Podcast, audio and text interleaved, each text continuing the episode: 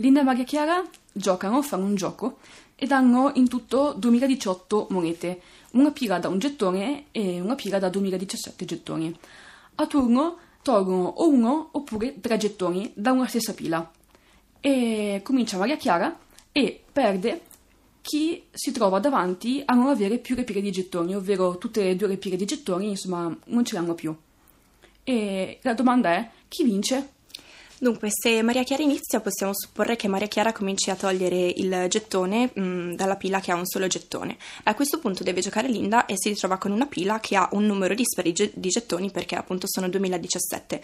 Togliendo mh, mm, uno oppure tre gettoni, Linda lascerà un numero pari di gettoni in questa pila.